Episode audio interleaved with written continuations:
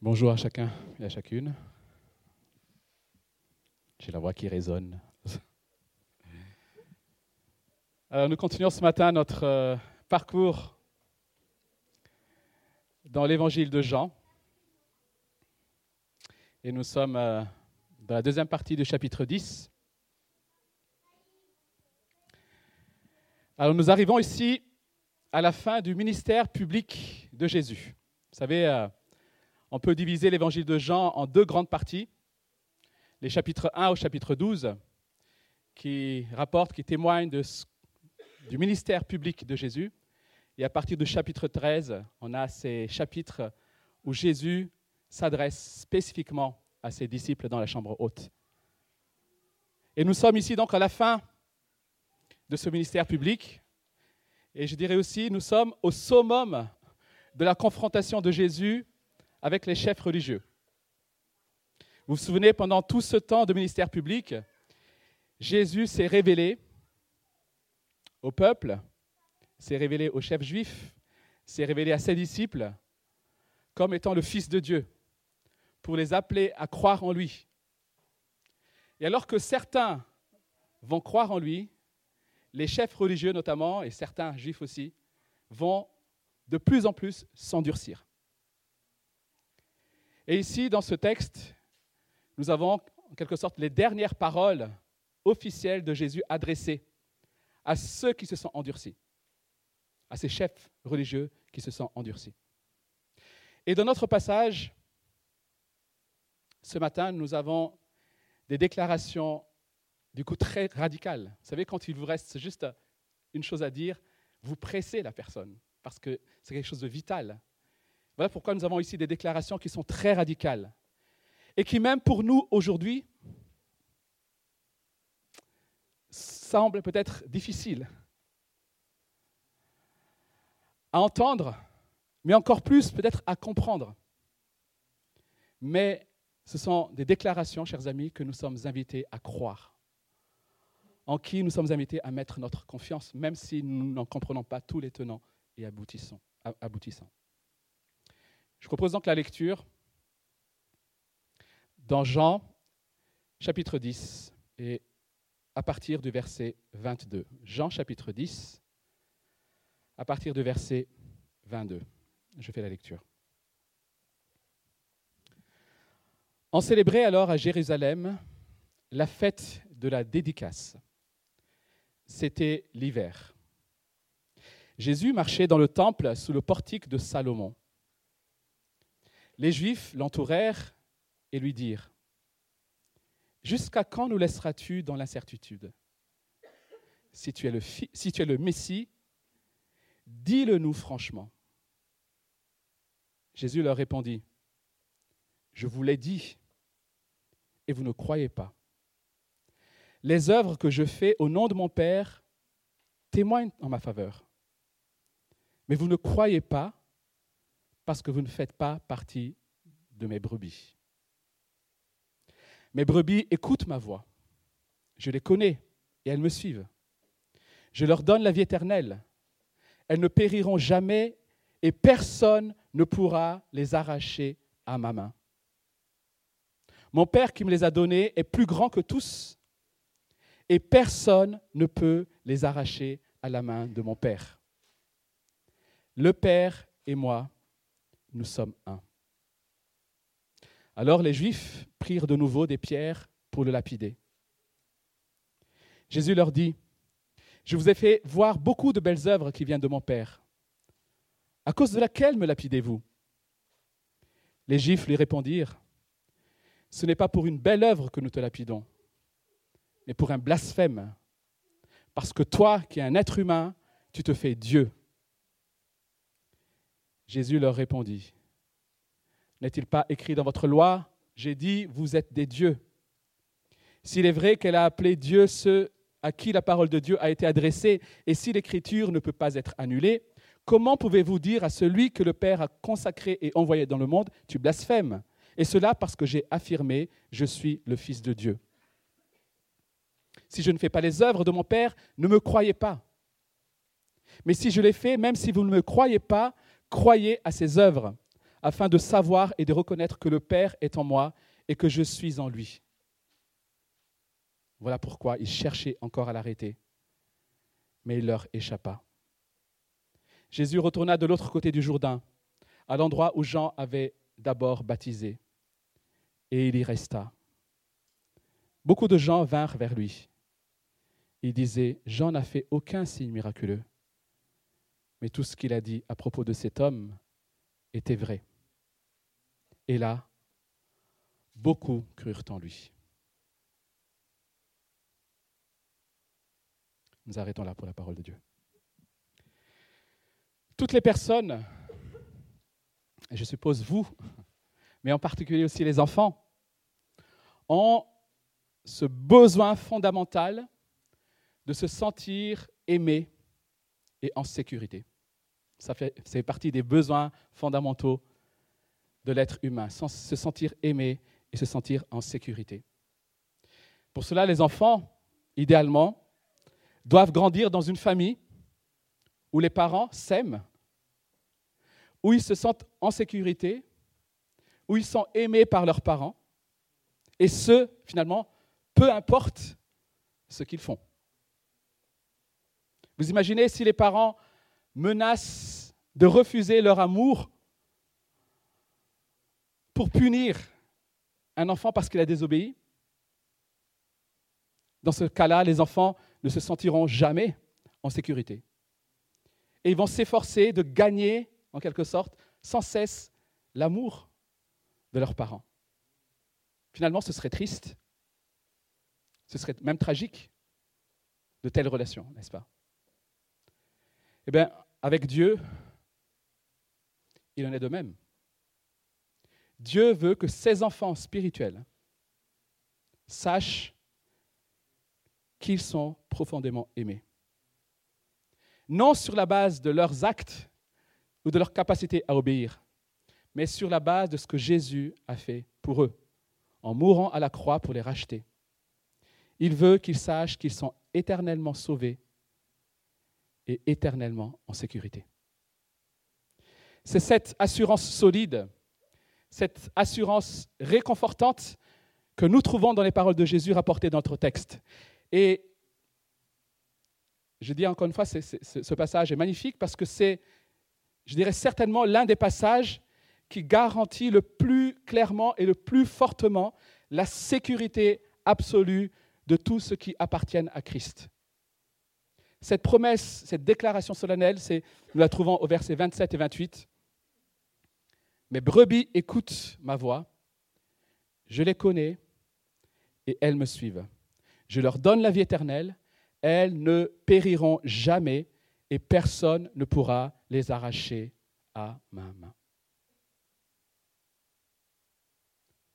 Quelle promesse Quelle bénédiction Cette bénédiction est offerte à tous ceux qui lui appartiennent, à tous ceux qui croient en lui. Et justement, Jean a écrit son évangile. Et Jean quelque part, au travers de son évangile, au travers de ma bouche, nous parle aussi ce matin, nous raconte ces choses pour que nous croyions en lui. Et c'est ce que Jean écrit au chapitre 20, mais ces choses ont été écrites afin que vous croyiez que Jésus est le Christ et le Fils de Dieu, et qu'en croyant, vous ayez la vie en son nom. Parce qu'il y a cette réalité de la vie éternelle. Alors ce que je propose pour réfléchir et pour prendre le temps justement de méditer sur cette belle promesse, de voir dans un premier temps que malgré cette révélation, nous sommes incapables naturellement de croire. C'est la première chose que ce texte nous dit. Nous sommes, par nature, incapables de croire. La deuxième vérité que nous dit ce texte, c'est que pourtant, certains vont croire. Nous sommes incapables par nature de croire, et malgré cela, certains vont croire. Et enfin, nous verrons dans un troisième point, qu'est-ce qu'il faut croire? Ou en qui faut-il croire? Voyons donc tout d'abord cette première réalité que nous voyons dans ce texte, c'est que nous sommes naturellement incapables de croire. en Jésus-Christ. Il s'est passé entre la première partie du chapitre 10 et la deuxième partie du chapitre 10, entre le verset 21 et le verset 22, il s'est passé environ, je dirais, 2-3 mois. Puisque vous vous souvenez, tous, depuis le chapitre 7 jusqu'au début du chapitre 10, tout ce qui est rapporté là s'est déroulé, se sont déroulés euh, lors de la fête des huttes ou la fête des tabernacles à Jérusalem, pendant cette fête tellement importante où tous les, tous les hommes, euh, et les femmes, les familles se rendent à Jérusalem pour célébrer cette fête qui rappelle tout ce que le peuple a traversé en Égypte et la provision de Dieu en Égypte. Et ici, j'en précise que nous sommes à la fête, la dédicace. Alors, la fête des dédicaces, c'est une fête plus, je dis, plus petite. C'est une fête plus récente aussi qui célèbre une des victoires, je dirais, des, ce qu'on appelle des Maccabées contre les, les, les Syriens. Et c'est une fête qui se déroule justement en décembre, en hiver. Et c'est aujourd'hui ce qu'on appelle le Hanouka, donc c'est la fête des Lumières. Vous savez, quand nous, en fête euh, Noël, les Juifs, eux, ils fêtent cette fête de la dédicace. Donc c'est pendant cette période-là. Alors, je me suis posé la question, pourquoi est-ce que Jean précise Parce que finalement, il n'y a pas d'accomplissement véritable ici, en Jésus-Christ. Mais c'est comme s'il est en train de dire, c'est la fin de, vous savez, de l'été, de l'automne, c'est l'hiver. Et ça va être l'hiver pour ces chefs religieux. Peut-être. Qu'importe. Jésus se promène ici donc dans ce temple. Et voilà que les chefs religieux accourent et l'entourent. C'est ça la scène ici. Ils l'entourent comme pour bloquer le passage. Comme s'ils étaient prêts à bondir sur lui. Et là, il lui pose cette question. Écoute, il y en a marre de ne pas savoir. Dis-nous franchement maintenant si tu es véritablement le Messie. Alors, vous êtes d'accord avec moi que cette question est un peu étrange quand même. Ça fait plusieurs chapitres que Jésus est en train de démontrer qu'il est le Messie. Certes, il n'a jamais dit aux Juifs, en tout cas directement, qu'il est le Messie, ouvertement comme ça. Mais il l'a dit finalement de plein de manières. Et si ces, chefs religieux avaient un peu d'oreille pour entendre, ils auraient dû entendre qu'il est effectivement le Messie. Ils auraient dû l'entendre de plein de manières. Et c'est ce que Jésus dit, verset 25-26. Je vous l'ai dit et vous ne croyez pas. Les œuvres que je fais au nom de mon Père témoignent de moi, mais vous ne croyez pas parce que vous n'êtes pas de mes brebis. Ils auraient pu l'entendre dans les paroles étonnantes de Jésus dans, au chapitre 5, ce long passage, versets 19 à 47, où il a affirmé qu'il fait exactement ce que son Père fait. Et cela, c'est dans les deux sens. Dans le sens où il applique la volonté de son Père parfaitement, mais dans le sens aussi où il peut faire exactement ce que son Père fait. Donc, il est en train de démontrer ici son égalité parfaite avec le Père. Donc, ce n'est pas un homme, et ça, c'est le chapitre 5. Ils auraient dû aussi entendre cela lorsque Jésus a dit qu'il était le pain de vie, qui nourrit véritablement. Il affirmait aussi que il peut donner la vie à qui il veut. Quel homme peut déclarer ces choses-là? Ou alors c'est un fou, ou alors c'est le Messie, le Fils de Dieu, n'est-ce pas?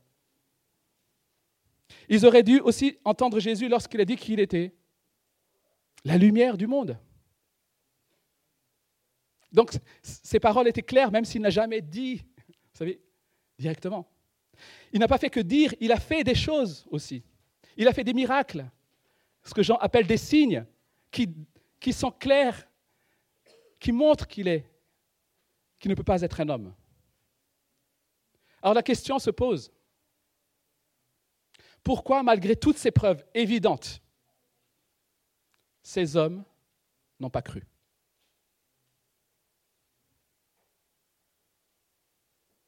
Jésus y répond sans détour. Verset 26. Vous ne croyez pas parce que vous ne faites pas partie de mes brebis. Vous avez bien lu. On serait tenté de comprendre vous ne pouvez pas être mes brebis parce que vous ne voulez pas croire. On serait tenté de comprendre ça, parce que ça nous arrangerait mieux. Mais je suis désolé. La parole n'a pas été donnée pour que ça nous arrange. Il est bien dit, vous ne croyez pas. Pourquoi? Parce que vous ne faites pas partie de mes brebis. C'est la cause de leur incrédulité. La première cause, c'est qu'ils ne font pas partie de ces brebis. Mais ce n'est pas la première fois, encore, une fois, que Jésus le dit. Au chapitre 6, verset 44, où justement, encore une fois, il s'adresse à ses opposants incrédules. Il dit ceci, Jean chapitre 6, verset 44, Personne ne peut venir à moi à moins que le Père qui m'a envoyé ne l'attire, et moi je le ressusciterai le dernier jour, toujours dans le même, dans le même chapitre. Verset 65 du chapitre 6. Voilà pourquoi je vous ai dit que personne ne peut venir à moi à moins que cela ne lui soit donné par mon Père. Comment être plus clair? Au chapitre 8, Jésus le redit d'une autre manière. Verset 43. Pourquoi ne comprenez-vous pas mon langage? Parce que vous ne pouvez pas écouter ma parole. Verset 47. Celui qui est de Dieu écoute les paroles de Dieu. Vous, vous n'écoutez pas parce que vous n'êtes pas de Dieu.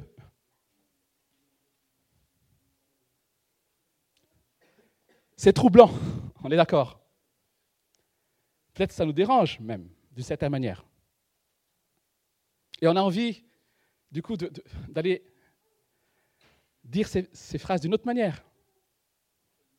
Parce qu'on pourrait légitimement se demander, du coup, en quoi ces hommes peuvent-ils être tenus responsables de leur incrédulité s'ils ne sont pas capables de croire? Question légitime. On n'a pas toutes les réponses. Mais il y a un, théologien, euh, H.C. Sproul, pour ceux qui connaissent, qui donne une illustration, je dirais, de cette réalité. Et, il et dans cette illustration, il représente Dieu sous la forme finalement d'un maître. Un maître qui vient voir son jardinier. Et il lui dit, écoute, d'ici 15 heures, il faut que tu coupes ces buissons-là. D'accord? À 15 heures, je ne, vois, je ne veux plus voir de buissons ici. Mais attention, à côté, tu vois, regarde, il y a un trou. Si tu tombes dans ce trou, tu ne pourras pas y échapper. C'est bon? C'est d'accord? Et quand le maître quitte le, jardin, que fait le jardinier? Il saute dans le trou. Arrive 15 heures et le maître revient. Comment se fait-il que mes buissons ne sont toujours pas coupés? Et là, l'homme, au fond du trou, en colère, dit Comment veux-tu que je coupe ces buissons? Je suis incapable de les faire, de les faire. Est-ce que cet homme n'est pas pour autant responsable de ne pas avoir coupé ces buissons Évidemment que si. Est-il capable de le couper? Évidemment que non. Et S. Sproul, justement, continue en disant En Adam, qui a désobéi, qui a sauté dans le trou, nous sommes devenus à notre tour impuissants. Nous sommes solidaires d'Adam en tant qu'humain, en tant qu'homme et femme, en tant que descendants d'Adam. Nous sommes solidaires de sa désobéissance. Nous sommes pécheurs par nature. Nous avons sauté dans ce trou avec lui. Et cela nous a rendus incapables à notre tour d'obéir à Dieu, de répondre à son appel, de croire en lui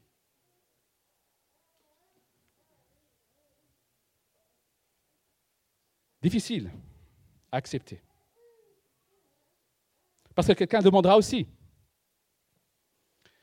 comment est-ce que je sais alors si j'ai reçu pardon, la capacité de croire? Si ça se trouve, je ne pourrai jamais croire. Peut-être quelqu'un ici se pose cette question-là. J'espère pas. Parce qu'en réalité, ce n'est pas une bonne question. Ce n'est pas, en tout cas, une question honnête. La personne qui poserait cette question, quelque part, cherche déjà à ne pas croire.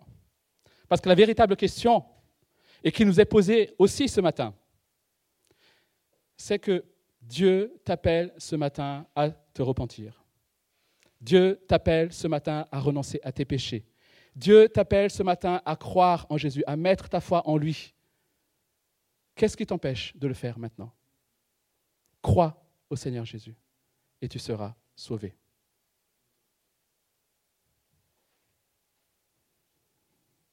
Peut-être que ça ne satisfait pas tout le monde, cette réponse. Mais en tout cas, c'est conforme à la parole. Certains, nous sommes donc naturellement incapables de croire. Pourtant, c'est mon deuxième point, certains ont reçu la grâce de croire. Certains vont croire. Jésus dit ici, et nous l'avons vu dimanche dernier, mes brebis écoutent ma voix, je les connais et elles me suivent. Il est à nouveau important de bien noter ici qu'il n'est pas dit parce qu'elles écoutent ma voix, alors elles sont devenues mes brebis. Ce n'est pas du tout ce que dit le texte. Ce n'est pas des brebis qui étaient là entre ouh, ouh, où est-ce que je vais, est-ce que je vais, qui est mon maître, qui est mon maître. Allez, hop. Si elles ont écouté la voix, c'est parce qu'elles sont ces brebis. Mes brebis écoutent ma voix. C'est parce qu'elles sont ces brebis qu'elles écoutent la voix. Nous n'appartenons pas à Jésus parce que nous avons décidé de croire. Nous avons décidé de croire parce que nous appartenions à Jésus.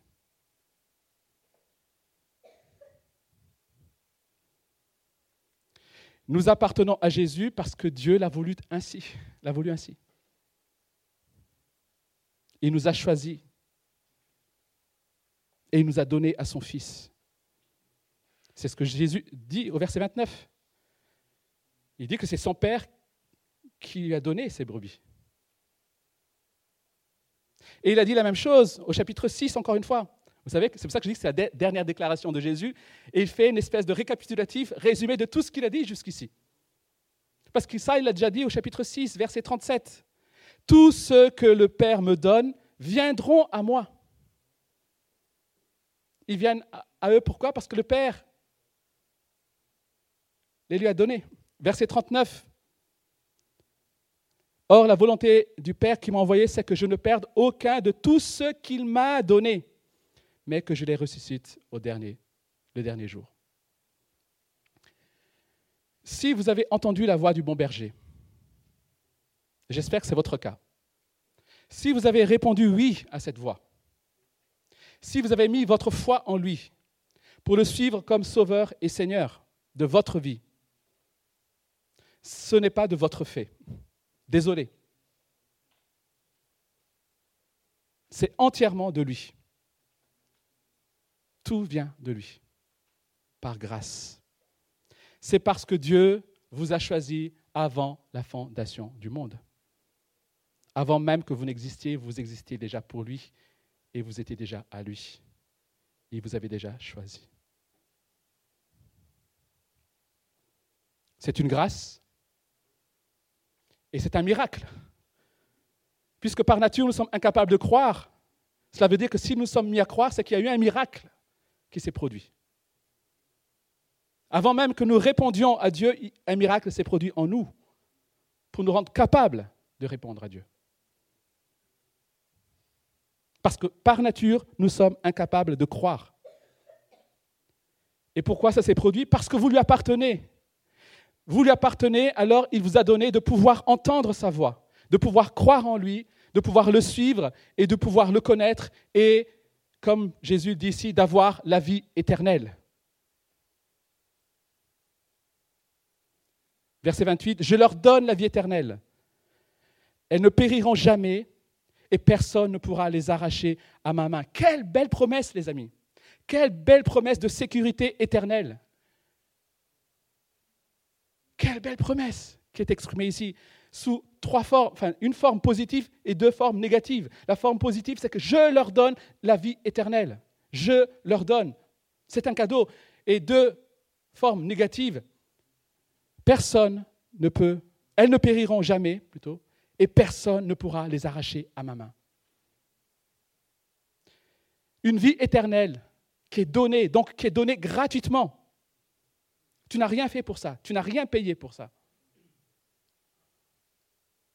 Mais cela veut dire aussi que avant nous, ne l'avions pas. Ce qui veut dire que cette vie éternelle est une vie nouvelle. Elle est éternelle, mais elle est aussi nouvelle. Donc lorsque Christ appelle, lorsque la brebis se met à suivre, elle reçoit une vie nouvelle. Voilà pourquoi Jésus a dit à Nicodème, il faut que tu naisses de nouveau. Tu, tu, as une vie nouvelle.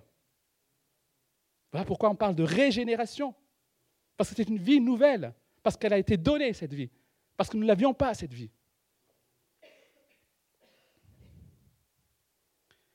La vie éternelle, par définition, ce n'est pas une vie temporaire. On est d'accord? C'est une vie éternelle. Si vous pouviez perdre cette vie éternelle, alors elle ne serait pas éternelle. Si les brebis de Jésus pouvaient périr, cela voudrait dire que Jésus aurait manqué à sa mission, à sa promesse de ne perdre aucune de celles que Dieu lui a données. Et si cela dépendait de notre capacité à rester fidèles, chers amis, alors nous n'aurions aucune assurance de cette vie éternelle. Cette vie est éternelle. Elle est éternellement donnée. Donc elle ne peut pas dépendre de nous et de nos capacités et de nos ressentis. Ici, nous ne trouvons d'ailleurs nulle part que cela dépendrait des brebis. Voilà pourquoi nous avons ici une ferme assurance. C'est entièrement à l'initiative du bon berger, Jésus-Christ, et de Dieu son Père.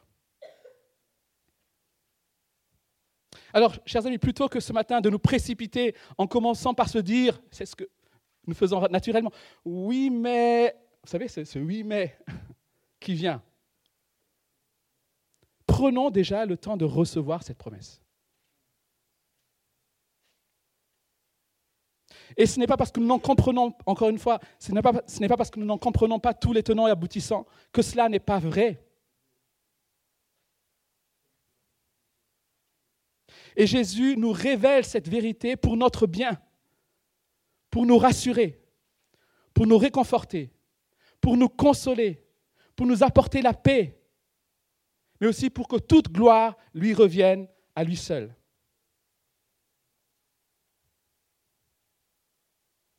Cela signifie que peu importe si en ce moment je suis au sommet de la montagne dans ma marche chrétienne ou au fond de la vallée, parce que si j'ai la vie éternelle, alors je ne périrai jamais.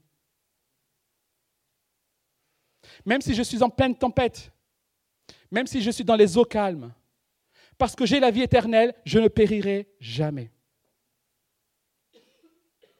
Je leur donne la vie éternelle, elles ne périront jamais. Vous pouvez perdre votre emploi. Vous pouvez perdre vos revenus. Vous pouvez même perdre peut-être des membres de votre famille. Vous pouvez perdre votre santé, votre liberté physique. Si vous lui appartenez, Jésus vous promet, tu ne périras jamais. N'est-ce pas réconfortant? Peu importe ce qui peut m'arriver, ma sécurité est fondée sur ce que Jésus a fait et continue à faire pour moi. Lorsque nous prenons la scène tous les 15 jours, Paul dit que ce sang, c'est le sang de l'alliance. Et ça, parfois, nous passons à côté de cette expression. Il y a une alliance. Jésus a fait alliance. C'est lui qui a fait alliance par son sang. Comment pouvons-nous imaginer que cette alliance puisse être rompue?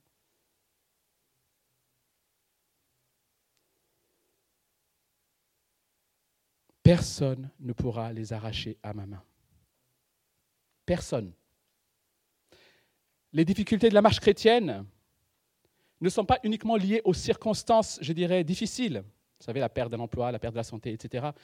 Elles peuvent aussi venir des ennemis de la foi. Il y a une réalité d'adversaires. Ceux qui persécutent les chrétiens, mais aussi ceux qui feront tout pour les séduire, pour les arracher. Nous l'avons vu dimanche dernier aussi. Et face à tout cela, Jésus déclare, personne ne pourra les arracher à ma main. Et je dirais même, même pas toi, même pas ta chair ne pourra t'arracher de la main de Jésus. Personne. Quelle promesse, les amis. Et c'est parce que Paul, l'apôtre Paul, a cru en ses promesses qu'il a pu écrire et s'écrier dans Romains 8, verset 38, J'ai l'assurance que ni la mort, ni la vie, ni les anges, ni les dominations, ni les choses d'en haut, ni les choses en bas, ni le présent, ni l'avenir, ni aucune autre créature ne pourra me séparer de l'amour de Dieu manifesté en Jésus-Christ. Rien ne pourra me séparer de l'amour de Dieu. Paul ne l'a pas inventé. C'est Jésus qui l'a enseigné. Alors comment peut-on être sûr que Jésus est capable de tenir cet engagement? Il le dit comme pour nous rassurer au verset 29-30. Mon Père qui me les a donnés est plus grand que tous et personne ne peut les arracher à la main de mon Père. Il est capable de tenir l'engagement parce que c'est l'engagement de Dieu lui-même, ce n'est pas l'initiative uniquement du Fils. C'est l'initiative du Créateur de toutes choses, les amis. C'est l'initiative de celui qui n'a pas d'égal, qui est le seul Créateur. Tout ce qui n'est pas Dieu est forcément créature de Dieu. Tous ceux qui veulent s'opposer à Dieu ne sont en réalité que des créatures de Dieu. Ce qui veut dire qu'il n'y a aucun pouvoir dans l'univers Retenez bien ça. Il n'y a aucun pouvoir dans l'univers qui serait plus puissant que notre Père, qui nous assure, qui nous garde dans sa main. Chers amis, si Dieu le Père, si Dieu le Fils, si Dieu le Saint-Esprit, si toutes les personnes de la divinité sont engagées ensemble pour nous sauver, pour nous garder, alors que pouvons-nous craindre? Si Dieu est pour nous, dit Paul, qui sera contre nous? Si le Père nous a donné à Jésus avant la fondation du monde, et que Jésus nous a donné la vie éternelle gratuitement, si lui et le Père promettent de nous garder de tous nos ennemis, alors notre salut est en sécurité. Et cela ne dépend pas de notre performance, encore une fois. Cela dépend de sa promesse et de sa personne, de son pouvoir. Alors encore une fois, la question que cela soulève, comment se fait-il qu'il y a des personnes qui semblent appartenir à Christ, mais qui semblent s'être éloignées? Encore une fois, nous abordons ici quelque chose qui peut-être nous dépasse, parce que nous avons un Dieu qui connaît, un Dieu qui connaît les cœurs. Mais on a au moins quelques pistes de réponses par rapport à cela, qui nous viennent de la parole. Si ces personnes appartiennent à Christ, si ces personnes sont des brebis de Christ, alors ces personnes qui se sont éloignées resteront misérables dans leur péché elles ne seront jamais tranquilles dans cet éloignement. Et un jour, ces personnes se mettront à genoux, se repentiront et auront à nouveau cette assurance qu'elles sont à Christ. C'est une assurance que nous avons. Ou alors, vous savez, soit on est à Christ, soit on n'est pas à Christ. Soit ces personnes n'appartiennent pas à Christ.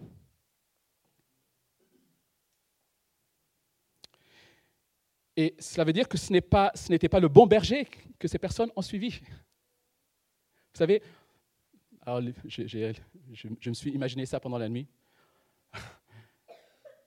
Imaginons qu'un mouton arrive à suivre d'autres moutons. Enfin, il voit un troupeau passer, ce troupeau suit le bon berger. Et lui, il voit ses moutons, il marche après eux. Mais cette brebis ne connaît pas le bon berger, il ne connaît pas sa voix. Et le bon berger ne le connaît pas. Mais lui, lui connaît les troupeaux et il suit le troupeau. Et nous avons malheureusement dans nos églises des personnes qui suivent le troupeau et non le bon berger. Et parce que ces personnes ne connaissent pas le bon berger et ne sont pas connues de lui, ben, ces personnes finissent un jour par être égarées loin du troupeau et se perdre. Et je finis avec cette dernière question rapidement. Que faut-il croire alors pour être au bénéfice de ces bénédictions? Que dit la voix du berger qu'il nous faut entendre? Que dit-il cette voix? Il nous faut croire que le Père et le Fils ne sont qu'un. Et c'est ce que Jean dit au chapitre 20. Ces choses ont été rapportées pour que vous croyiez que Jésus-Christ est le Fils de Dieu. Ils ne sont qu'un. Le Père et moi, nous sommes un, dit Jésus. Alors cela ne signifie pas que c'est une seule et même personne. Désolé si je dois le rappeler. Ils sont un, mais pas une seule et même personne. Ils sont un en deux personnes distinctes. Le Père n'est pas le Fils, le Fils n'est pas le Père. Mais le Père et le Fils ne font qu'un. Je vous ai dit qu'on allait voir des choses qui nous dépassent. Vous êtes d'accord hein? Et c'est une vérité que nous lisons dès les premières lignes de l'évangile de Jean. Au commencement était la parole. La parole était avec, donc distinction. Mais la parole était Dieu, donc unité. Et la réaction des Juifs à cette déclaration ne laisse finalement aucune ombre d'un doute. Ils ont bien compris ce que Jésus déclare ici, que Jésus est bien le Fils de Dieu et que Jésus se dit Dieu se présente comme Dieu lui-même. Il est Dieu, fils de Dieu, parce qu'il le déclare, il l'affirme. Mais il est Dieu il est aussi fils de Dieu parce que les œuvres le montrent. Verset 37. Si je ne fais pas les œuvres de mon Père, ne me croyez pas, mais si je les fais, même si vous ne me croyez pas, croyez à ses œuvres.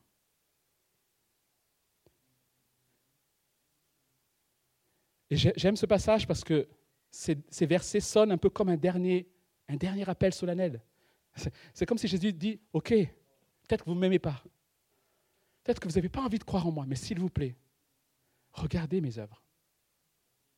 Croyez au moins en elles, quoi. Et vous, vous comprendrez qui je suis. Il y a ce dernier appel de Jésus. Croyez en moi. Arrêtez de trouver des excuses Croyez en moi. Mais malgré cela, les chefs juifs n'ont pas cru. Alors qu'à la fin du chapitre, Jean nous précise que d'autres qui ont reconnu ses œuvres, justement, ont cru en lui. Ces autres, ce sont ces brebis qui ont entendu sa voix et qui ont cru en lui. Pour conclure, Aujourd'hui est encore un jour de grâce. Ce n'est pas un jour de débat, c'est un jour de grâce. C'est un jour où l'appel du Seigneur à croire en lui et à venir à lui pour le suivre reste valable.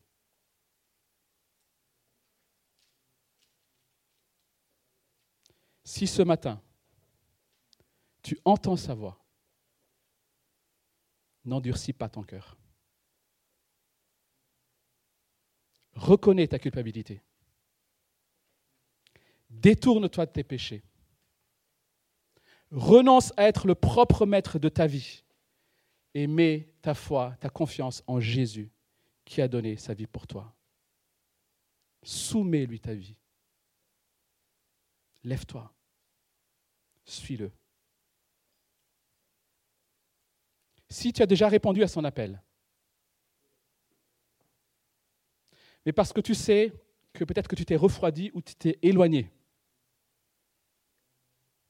et tu doutes peut-être de la réalité de ton salut. Tu doutes peut-être de la réalité de ton appartenance à Christ. Ces doutes peuvent aussi nous sauver. Parce que ces doutes nous poussent à crier à Christ.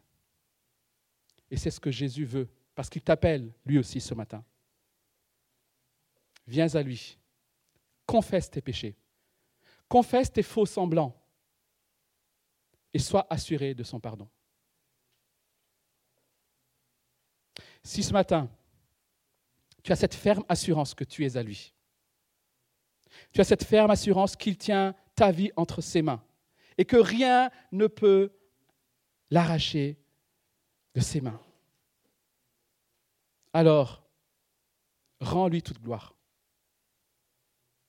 Vis pour lui. Donne-toi à lui, encore et encore. Serre-le avec joie. Serre-le avec zèle. Serre-le avec reconnaissance. Mes brebis, écoute ma voix. Je les connais et elles me suivent. Je leur donne la vie éternelle. Elles ne périront jamais et personne ne pourra les arracher à ma main. Prenons quelques instants pour simplement recevoir cette parole, répondre